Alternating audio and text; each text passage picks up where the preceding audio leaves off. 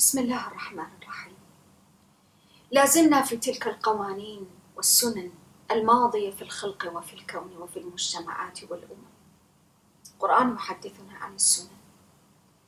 وذكرنا في آخر مرة تحدثنا فيها أن الإيمان والتقوى يثمر بركات من السماء والأرض.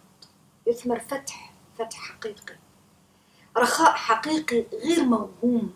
أمان استقرار نفع آثار ممتدة في أعمار الأمم. هذه البركات التي يفتحها الله سبحانه وتعالى على من آمن واتقى. والعكس صحيح. قال ولكن كذبوا فأخذناهم بما كانوا يكسبون. أفأمن أهل القرى أن يأتيهم بأسنا بياتا وهم نائمون؟ الإنسان حين تخرب العلاقة بينه وبين الله سبحانه وتعالى والعياذ بالله. فلن يشعر بأي شعور من الأمان ابدا. ولذلك جاءت بصيغة استنكار. أفأمن أهل القرى؟ كيف يعيش الأمم والأفراد؟ كيف يعيشون في أمان والعلاقة بينهم وبين الله خراب؟ بدون إيمان بدون تقوى. السياج الحقيقي الذي يقيك من الفتن الذي يقينا من فعلا الغفلة والبعد عن الله سبحانه وتعالى ونتائج ذلك. إنما هو الإيمان والتقوى فقط.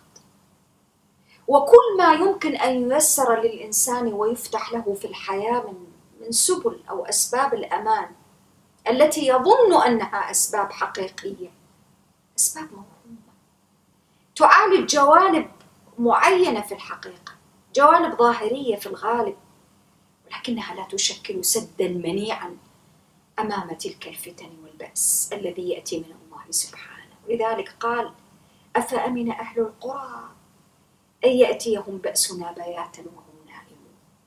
أو أمن أهل القرى أن يأتيهم بأسنا ضحى وهم يلعبون؟ أفأمنوا مكر الله فلا يأمن مكر الله إلا القوم الخاسرون. لا يأمن مكر الله. تدبيره الخفي سبحانه وتعالى.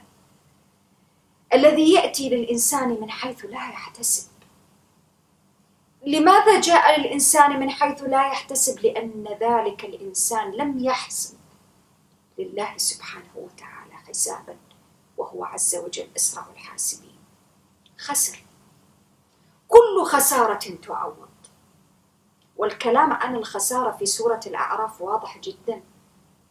جاء ذكره على سبيل المثال في قصة شعيب حين ذكرنا أن قوم شعيب كانوا يعتقدون ويقولون عن النبي شعيب عليه السلام أنه خاسر. لئن اتبعتم شعيبا إنكم إذا لخاسرون. خسرتم النتائج والأموال التي تأتي من الغش والتدليس على الناس. فكانوا يظنون أن هذه هي الخسارة. فهم سطحي جدا. يأخذون الأمور بظواهرها. ثم بعد آيات القرآن العظيم قال الذين كذبوا شعيبا كأن لم يغنوا فيها. الذين كذبوا شعيبا كانوا هم الخاسرين. الخسارة الحقيقية أن يخسر الإنسان رصيد الإيمان. أما أن يخسر الإنسان رصيدا من المال المال يعوض. التجارة تعوض. كل شيء من عروض الدنيا يمكن أن يعوض ولكن أن يخسر الإنسان إيمانه وعلاقته بالله سبحانه هذه خسارة لا تعوض. لا تجبر هذا الكسر لا يجبر. لأنه إذا حدث الإنسان أصبح في خوف حقيقي وليس خوف موهوم لا أمان أفآمن أهل القرى ورب عز وجل جاءنا بعدة أوقات بياتا وهم نائمون ضحى وهم يلعبون في كل وقت. لأن صمام الأمان في الأمم والمجتمعات رحل ذهب. صمام الأمان لكل مجتمع ولكل فرد إيمان وتقوى. فإذا ذهب ذلك الصمام وخرج عن مكانه ومكمنه أصبح الإنسان والأمة والشعوب معرضة لكل أشكال البأس. كوارث طبيعية ممكن تكون أزمات اقتصادية خانقة آه، حروب طاحنة خلافات فتن أشياء متنوعة. ربي سبحانه وتعالى ما جاء بالبأس ولا جعله على شكل واحد ولا على لون واحد. أشكال متنوعة ليختبر عباده به ليعودوا إليه من جديد. ليتعلموا تلك السنن وينظروا في, في الأمور ويدركوا أن الله سبحانه وتعالى لا يؤمن مكره. ولذلك قال فلا يأمن مكر الله إلا القوم الخاسرون. خسارة الحقيقية. ثم قال عز وجل أولم يهد للذين يرثون الأرض من بعد أهلها؟ قانون جديد. أصحاب الأرض كل أرض كما كان في سيرة الأنبياء. جعلكم خلفاء من بعد قوم نوح. جعلكم خلفاء من بعد عاد وثمود. كلكم تخلفون غيركم. كان عليكم وأنتم تمشون على تلك الأرض التي مشى عليها القوم من قبلكم أن تدركوا. تدركوا أي شيء؟ لو نشاء أصبناهم بذنوبهم. تدبروا معي. أصبناهم بذنوبهم. الذنوب الذنوب لها غرامات. والذنوب حين تكون في حياة الفرد يدفع الفرد غرامتها. ولكن حين تكون في حياة الشعوب والأمم فلا تتناصح فيما بينها. لا ينصح بعضها بعضا. المصلح يقف على جانب ويأخذ فيما عنده جانب الحياد فلا يصلح الفاسد ويمتد الفساد ويستشري المرض ويستفحل أثره ويمتد بشكل خطير جدا فيهاجم كل ما حوله هناك تأتي هذه السنة وهذا القانون. أصبناهم بذنوبهم. الذنوب تدفع بالإنسان لدفع تلك الغرامات. ثقيلة إذا لم تصلحها بالتوبة. إذا لم تصحح العلاقة مع الله عز وجل بالتوبة. ثم قال ونطبع على قلوبهم فهم لا يسمعون. الطبع على القلب عقوبة. جاءت بأي شيء بسبب الذنوب. والطبع جزء من أجزاء الختم. حتى يصبح الشيء مطبوعا عليه فلا يدخل من خلاله ولا يخرج أي شيء لا ينفذ إليه شيء. تدبروا في التناسب. قال أصبناهم بذنوبهم ونطبع على قلوبهم فهم لا يسمعون. مر عليه الآيات والمواعظ والحكم والاختبارات والابتلاءات ولكنه ما عاد قلبه صالحا للاستماع.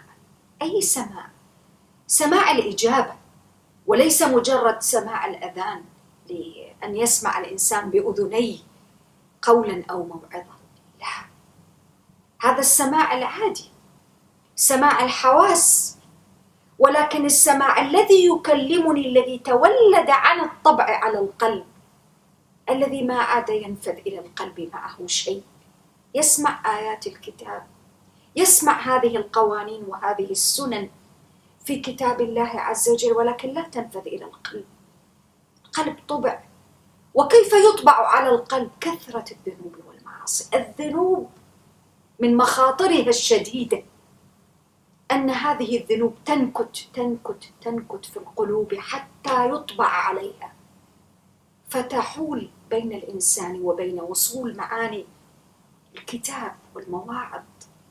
آيات الله سبحانه وتعالى إلى القلب حتى يصبح القلب قلبا صلدا لا ينفذ إليه شيء والعياذ بالله. ولذلك القرآن العظيم جاء جاء بآية في الآيتين بكلمة الطبع هنا. ليبين لي أن دوري أنا اليوم وأنا أقرأ في سورة الأعراف. أنه حين تأتيني هذه الآيات فتنفذ إلى أعماق قلبي. الواجب علي أن يتلقاها القلب بالاستجابة. فأقول سمعنا وأطعنا غفرانك ربنا وإليك المصير. أن تتولد في قلبي معاني الإيمان معاني الحياة معاني التضرع والرجوع والتقوى لله سبحانه وتعالى. أني ما أعد كما أنا كنت عليه في السابق. أمر على الآيات وأمر على أحوال الأمم. فلا تتغير في الأشياء ولا تتبدل. ولذلك رب سبحانه قال تلك القرى نقص عليك من أنبائها. ولقد جاءتهم رسلهم بالبينات فما كانوا ليؤمنوا بما كذبوا من قبل. الطبع عقوبة. بأي شيء؟ بالتكذيب بالذنوب بالمرور على آيات الله المبثوثة في الكتاب وفي الكون. دون وعي دون تبصر دون تفكر. نسأل الله سبحانه وتعالى أن يجعل قلوبنا قلوبا قلوبا واعية. تسمع لآيات كتابه العظيم فتؤمن وتخبت وتعود إلى ربها عودة حقيقية.